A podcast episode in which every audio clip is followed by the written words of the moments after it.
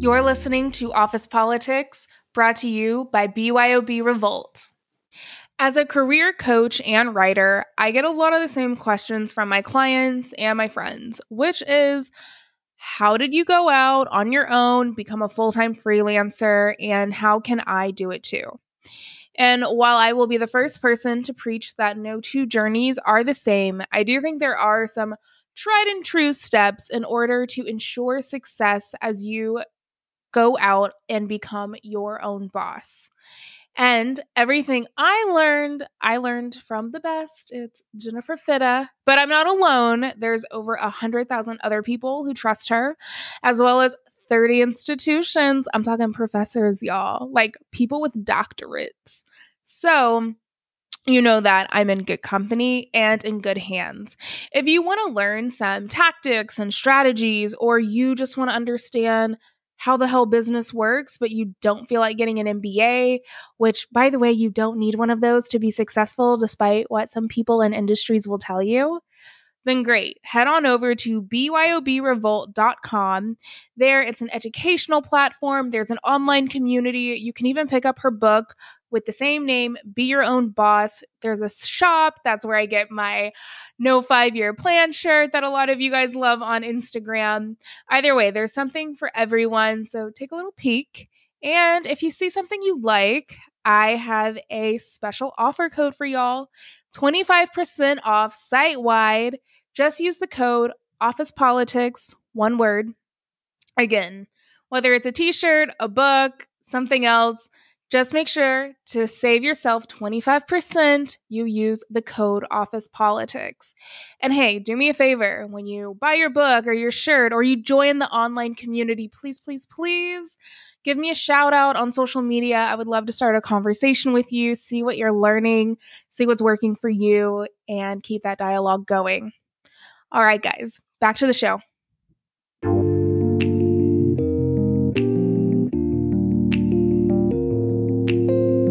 Welcome back to Office Politics, everyone. So for today's episode, I have a special guest. She is a friend. She is a former coworker, but more importantly, she is one of my biggest inspirations. Uh, fun little side story.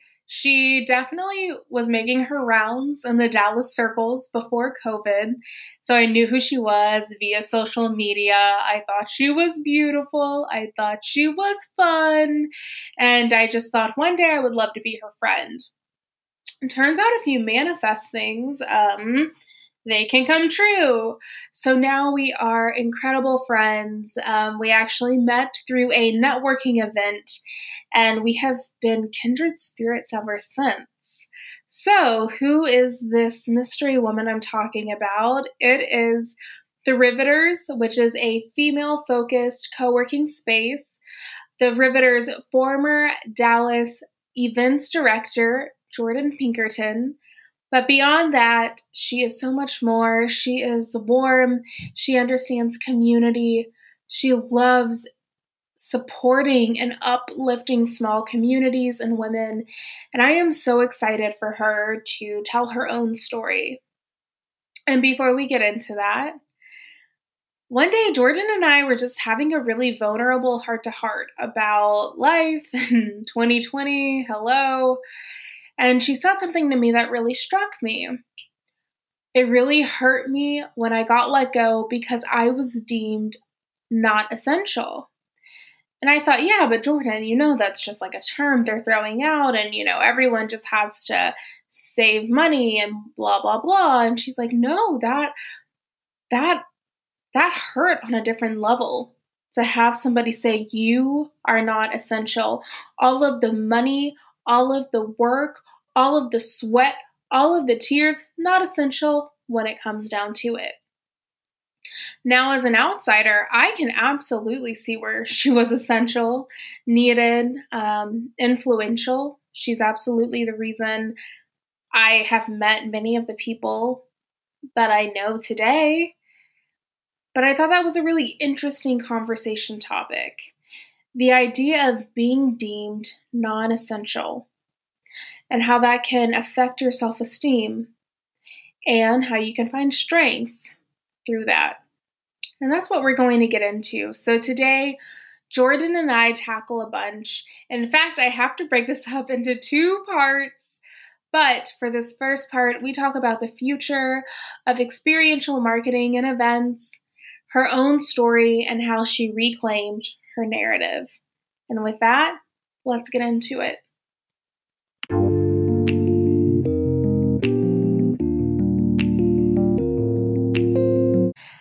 All right, everyone, we have Jordan Pinkerton here. I am so excited. Thank you for being on today, Jordan. Oh my gosh, I'm excited. I'm so glad to be here. Me too. Now, I think one thing I love about our friendship and our story is, um, well, A, I, I do think manifestation played a part into it because I just knew I wanted to be a part of The Riveter. And when I saw everything you were putting on, I'm like, this girl is doing everything that I think is amazing. But I think the way that we were able to connect was really organic, and it's definitely like my preferred method of networking. Um, oh, same here. You know, same here. Oh, yeah. It, like, figure out your purpose and find like-minded people. That way it clicks. It doesn't feel weird. We can both do um, favors for each other, but we're also friends in the process. But um, for those who likely don't know, um, what's your side of the story on how we met? Well, what was really amazing is during the time that we met, I was like heads down, so many events, meeting so many different people. I mean, I was totally the girl that like wanted to remember every single person I met's name, but sometimes would like see people two nights in a row at events. And I'd be like, hey, you were someone I could not forget. If I tried, like, I was like, I know exactly who that is. That's Jasmine. I literally like went to creep on you on the internet. Like we basically, yes! like we did the immediate, like same thing. Like I was just drawn to you immediately. I think that like another cool thing was even having Aries as a connection too. Mm-hmm. So it was just yeah. really, when we met, it was something that was so natural, because when someone wants to be at an event, and I think when they're there and they're open and ready for a true connection, it happens so naturally. And I think that sometimes, you know, depending on the day that you've had, and remember this oh, is all mm-hmm. in a like pre-COVID world, most people, you know, went to work during the day and they're coming to this extra event, and event's extra. And sometimes that extra energy is hard to mm. exude, and you show up and you were someone that immediately had so much energy and excitement that I was drawn to, because sometimes I have to pull that out of people, you know, oh, you, you've got the crowd and they're like, yeah.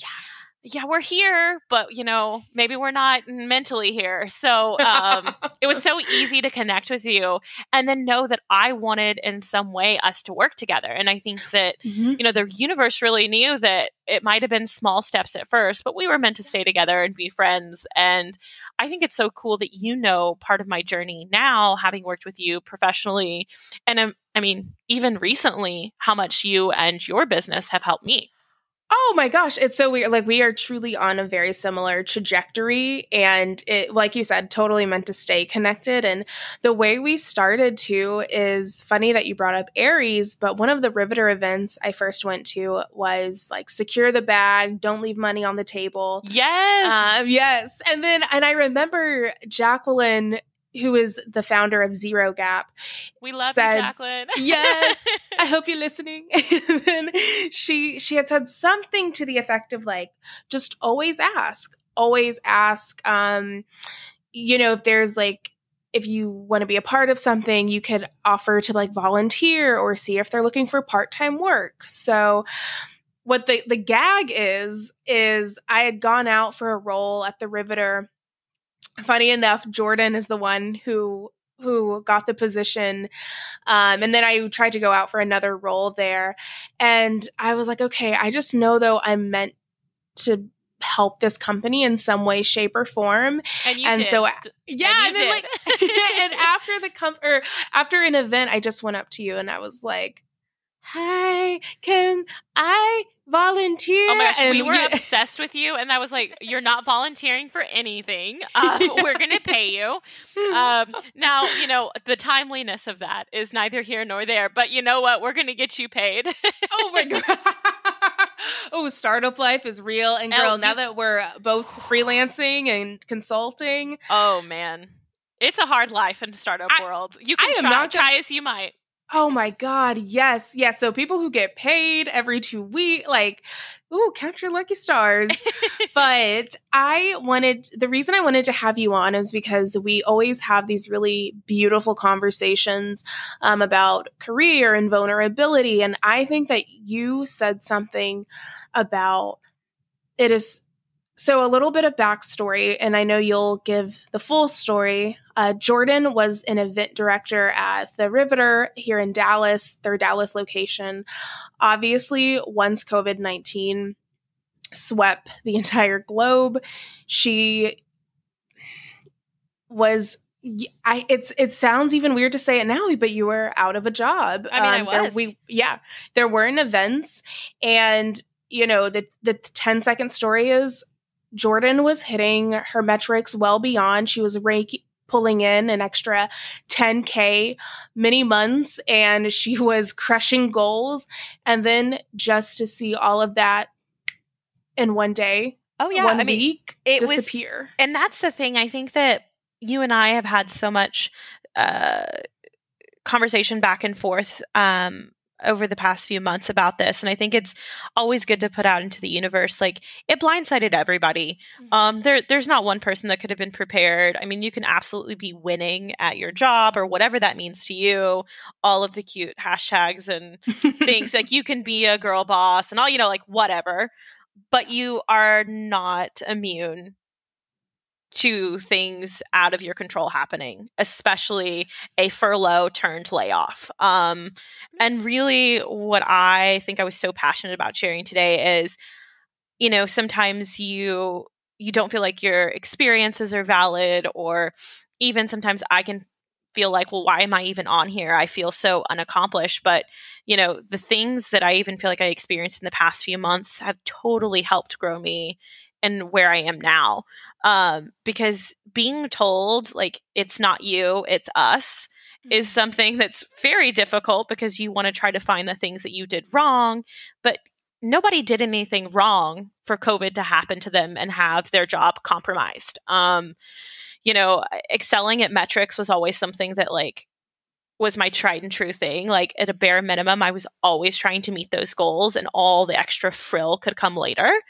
And it's proof that even when you are excelling or exceeding expectations, you are not suddenly going to be the one kept just because you're lovable, likable, willing, mm-hmm. enthusiastic, all of those like mm. really great sellable words.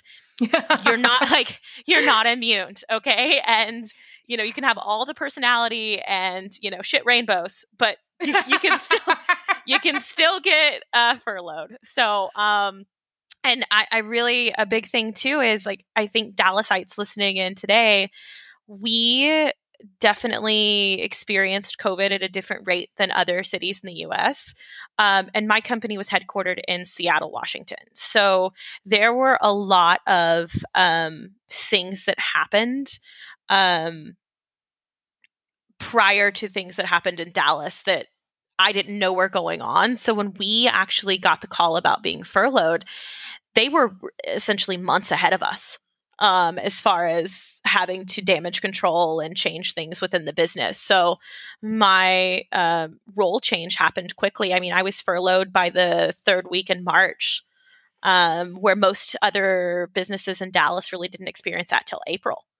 Um, but yeah. And what, and what was that like when, cause it's like, gosh, and I feel like it all happened so suddenly and then slowly. And sometimes this year feels like the blink of an eye. And sometimes it feels like ten years, but for you, what was that like when you're seeing maybe some of your Dallas friends, um, still work full time, or maybe just get reduced to part time, and then you you've been furloughed? Did it feel unfair? What were some of the thoughts that went through your head? Oh, of course. I mean, a million thoughts. Um, but yeah. I think that uh, one big thing that when I when I have the opportunity to, like, either meet up with people virtually or um, you know, the few coffee dates I've had recently, people check on you because they love you and they want to know how you're doing.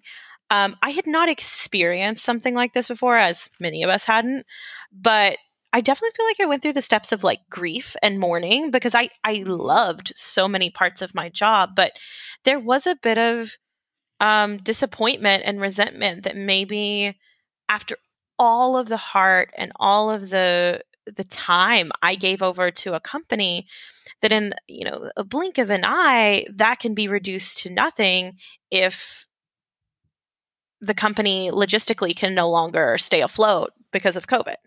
Um, so I think it was really, really hard to not blame yourself, um, to not go through everything that you've done and, and critically think through, like, if I would have just sold more of this or yeah. produced more of that. But it was also something, I have friends in plenty of different industries. I, um, I really enjoy that we can have a lot of great conversations around their jobs, and then they hear my role and they're like, what, you get to, you know, you get to get paid for that?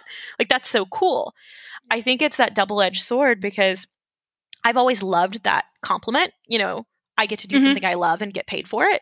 But mm-hmm. also um, that's always felt kind of critical, because like, it's not all glamorous and it's not all roses, and um, it might look fabulous, but events are a twenty-four hour a day sort of thing. Yeah. Um, yes. and, and that is so hard to communicate. But really what came into it was that essential versus non-essential worker. And you and I had started to talk about this recently. It hit me on another level, because, I mean, people that needed to stay in their jobs got to. Someone in a creative role, in a marketing role, in an events role, you were no longer deemed essential to the business running. And especially in COVID, events were the absolute first thing to go, which understandably. So it was, it was a hard thing to really like grapple with, that essential versus non-essential feeling. Um, I felt a million different ways about it.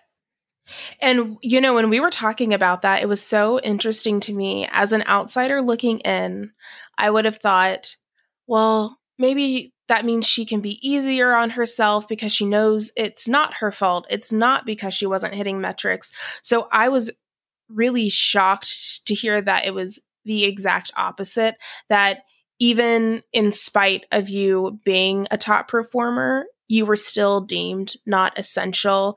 Do you feel like that heartache and that sense of failure came from even just the word itself, um, just the word essential? Or wh- why do you think that really um, gave you such a sucker punch when you I, knew there was nothing you could do about it?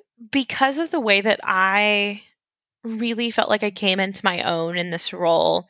And I'm sure we'll dive into previous experience at some point, but I had kind of, I'd evolved in, from different industries, started out in retail management, which has a functionality that people understand, right? Like yeah. you want to go to a luxury retailer, someone has to be there to sell it, to manage it, you know, to restock it. Like that's something fundamentally people get. It's, it's very basic. So being in a pretty essential industry as that, and then moving into working for more startups and doing more events, it gets a little bit more hairy on how people perceive your value. I think that it becomes more and more like, oh my gosh, that's so cute what you did, but people not maybe understanding what it takes to make something. Oh, and let's pause there for a second. That is everything. And I think that is going to resonate so much with like people across different industries, um, because I, working in human resources, I did people, or excuse me, employee engagement. So events would be a part of my job. And what you just said, people say, oh, you're so lucky. Like you get to do that as a part of your job, or throw happy hours, or do these celebrations. And, you know, people don't see what goes, uh, goes into th- people don't see the hard work that goes into it. People don't see. Um, oh yeah. Absolutely. Yeah. And they don't see you like sweating. And I'm like, girl, I'm not over here drinking a cocktail with you. I'm sweating. Right. But, right. And, and what you just said is remarkable, because let's take an engineer. It's so easy for somebody to look at an engineer sure. and be like, well, they create this program and it, you know, users and all these tech words I don't know, but people don't understand, um, They don't. They can't always see the metrics. Like they're the vanity metrics aren't necessarily sure. as black and white with events, which is so interesting because it's building community, which is like something you really can't buy. You can't buy a sense of um, no. camaraderie, and that's why it's oh, invaluable. Like, it's so yes. invaluable, and it's it's something that I've at least understand. I've understood uh, from a hiring perspective as well when I've had larger teams, and even when it came down to needing support at the Riveter and knowing that you were the right person. It's it's someone that has to have that intuition and really know that it's so much more than what it says on paper. Like any job, it's not, you know, some bullet points of a job description. Events have always been so much more. And I think maybe publicly, people might only understand events as like weddings and parties. What I really want to like destigmatize today is I was on the business side of events, and not that one is mm-hmm. better than another, because I have a fabulous best friend who's a wedding planner. Shout out to Caitlin. Love yes. her. Um You know Caitlin. She's great. She's also helped out with events at the Riveter. Mm-hmm. Um, what is such a challenge is really like understanding, you know, outsiders understanding that these businesses need these events to generate revenue. And that's one thing I always like bring my perspective back to, like starting in the retail industry and in a leadership role. It was always about either bringing in traffic, generating revenue, like, you know, mm-hmm. month over month, year over year. I mean, it's always going to be about profit. I think that sometimes people look at events for the fluff, but yeah. the people yeah. I had the privilege, and I have to say absolute privilege, of working with at the Riveter, these were usually female or minority owned businesses. Mm-hmm. When they were taking their hard-earned marketing dollars and choosing to spend them with me, I mean, obviously they weren't paying for like a coordinator and all these other things, but we provided it because yeah. we knew what was at stake. What I really consider amazing in all of this is that we had the opportunity to help see businesses change and grow because of events. We also were able to see people that didn't just rent us out for their event. You know, um, Office Politics is holding an in-person meet and greet. Like, we understand that that's going to be something for you, right? Yes. And I'm just helping f- facilitate. But the Riveter itself had so many, and this is a huge credit to the company itself, had so many amazing objectives and mm-hmm. so much purpose that I was immediately drawn to. And I think you were drawn to as well. Um, it was a job that you did not see um, either race relations or gender in, wor- in the workplace or motherhood in the workplace as a second, but really as your first priority. Yes, um, ma'am. It mm-hmm. was, it was, it was profound to be a part of that, to be someone who was always passionate about it, but not have it be uh, an additional piece, not have it be like the and, or the like oh. little asterisk. It was, it was our mission. It was. And a- let's, and let's just like in there, I'm going to just intercept here for a second and say, Uh, I always put my foot in my mouth when I say, when I get on this topic, it is, even though it is long overdue, I am so happy that we are finally, that leaders and companies are finally starting to understand equity and inclusivity is not a nice to have. It needs to be a part essential. of your bi- it, boom. It's essential versus yes. not essential. And that's like what boom, I'm trying boom. to like wrap up in a beautiful bow here is what I had learned more than anything was that what I was doing was so essential. It was essential to have these conversations. I mean, you and your husband were even a part of our um Black Women's Equal Pay Day event. You guys yeah, were mm-hmm. a part of our uh, mm-hmm. Latin Women's Equal Pay Day event. Um, you know, these really amazing, powerful events, like they were essential. And um, you know what? I did them on a shoestring budget with like wine and cheese yeah. from Costco. Like, people think I get to plan these beautiful budget, uh, these beautiful events. Uh, ha! No, I have zero dollars, and we're gonna make it work. Um, okay. As two people who have done like event coordination in some way, shape, or form, that's the LOL of it all. It's oh, like, yeah. can you um, make this work for like twelve dollars a person? Um, and I'm like, yeah. what the heck? Oh, and also get a photographer, full yeah. videography, stand on your, oh, also M C. Jordan, can you come up with all the questions? Can you M C? Can you stand on your head, spit quarters, network? Oh, sell memberships too. Yes. I mean, it was always, yes. it was, but that's anywhere. Play D J. Like, yeah, it's yeah. just, they want you to do everything, and that's, that's why. And that's great. Uh, like, respect, like, I understand, like, be multi purpose, multitasker. Like, I can be those things. But that essential, non-essential, what was so hard to get past and to go back to kind of like where we were at, which is I knew it was essential. I knew that these amazing organizations and these amazing women were so essential. Like those that I would do a partnership with or a trade out with, that maybe they weren't paying me to rent the space, but I really wanted to get in touch with them. Whenever I was working with organizations, we were talking about voting, of course, well before twenty twenty, but really like the people I got to meet and do activations with, we were planning for twenty twenty. There was always this buildup t- to technically where we're at now, which is not too far out from elections, because we had such a powerful stance on bringing information to women, to mothers, and saying like political issues are not something that, um, you know, should just be uh, a sidebar. You know, these, these things affect you in your work. Pay equity, um, you know, the diversity in your workplace, you, the mm-hmm. inclusivity, everything that you talked about. Um, like I said, it wasn't a asterisk at the bottom of the page. It was the header that was bolded and underlined. And that was the, that was my rallying cry working for an amazing company like I did.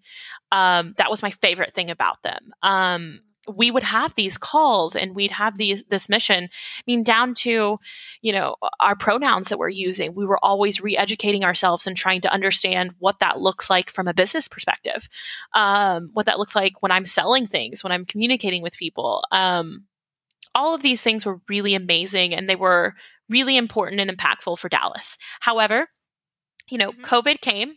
And uh, it's still here. But uh, as far as events go, I very much know that what we were doing was essential because, yes, we did host a couple birthday parties or a couple corporate parties because your girl's trying to make some money and I'd sell anything to anyone if it wasn't tied down. You know me. I had three, I had three events booked in like one day.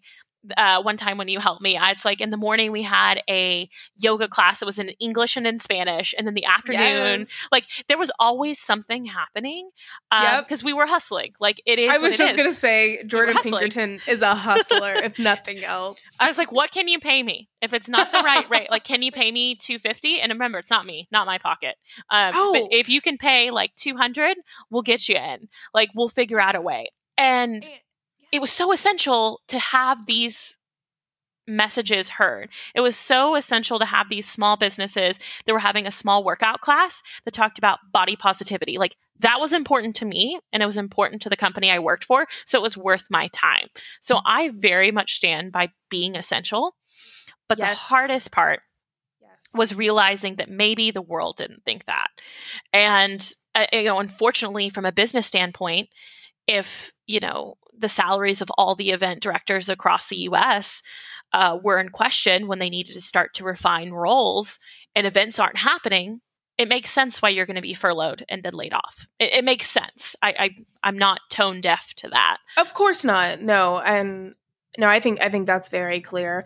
And for you, Jordan, and I'm sure you, it's been a cycle and you have the up days, you have the down days, but how were you really able to switch that narrative, update the script, and realize that, you know what, on paper, I was furloughed, but I know I was essential. Was there a moment, a day, or um, something that triggered you to reclaim your story?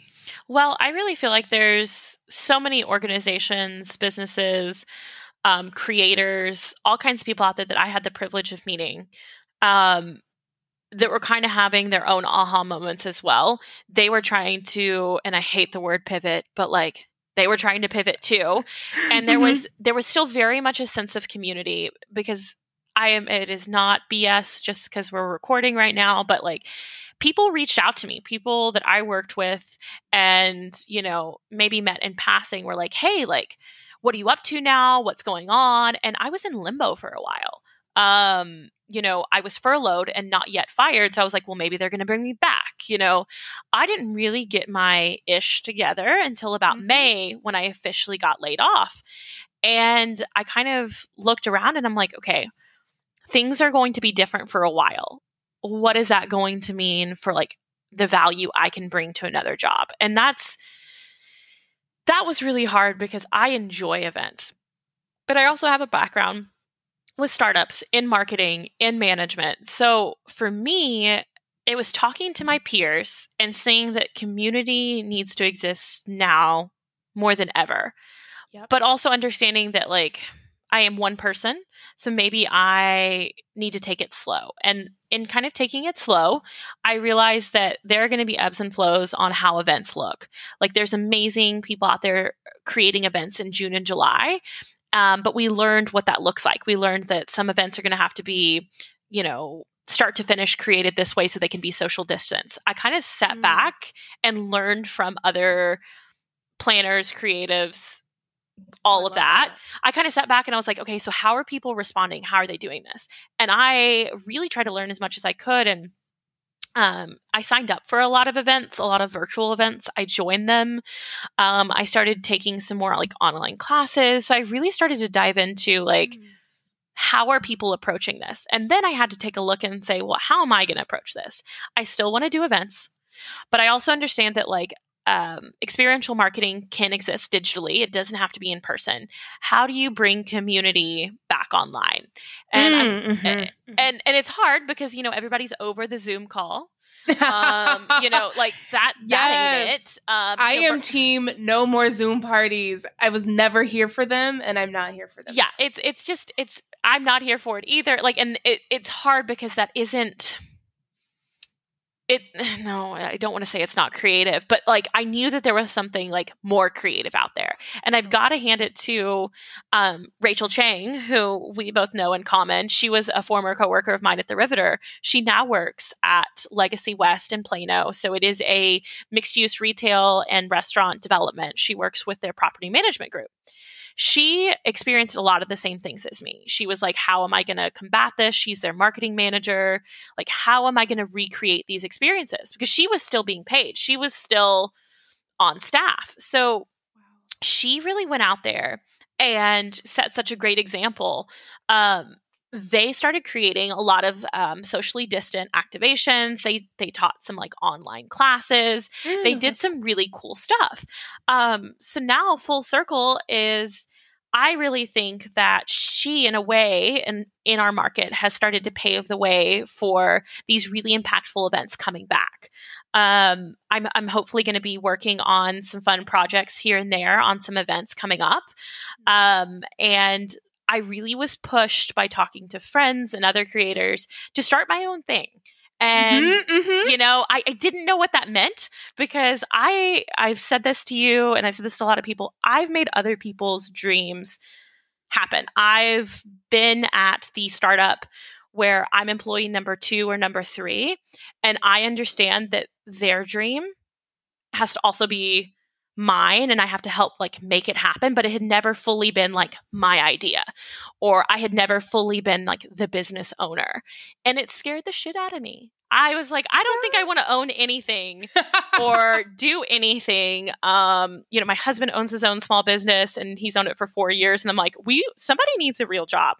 somebody, somebody has to have consistent paychecks. Yeah, like health you, insurance. Yeah. Like, how's this gonna work? Um, we've been married uh, almost two years, and I'm like, so how's this gonna? Um, yeah. yeah, no. But I had so many great people, yourself included, that very much um, helped me realize that through this community that I was a part of at The Riveter, that.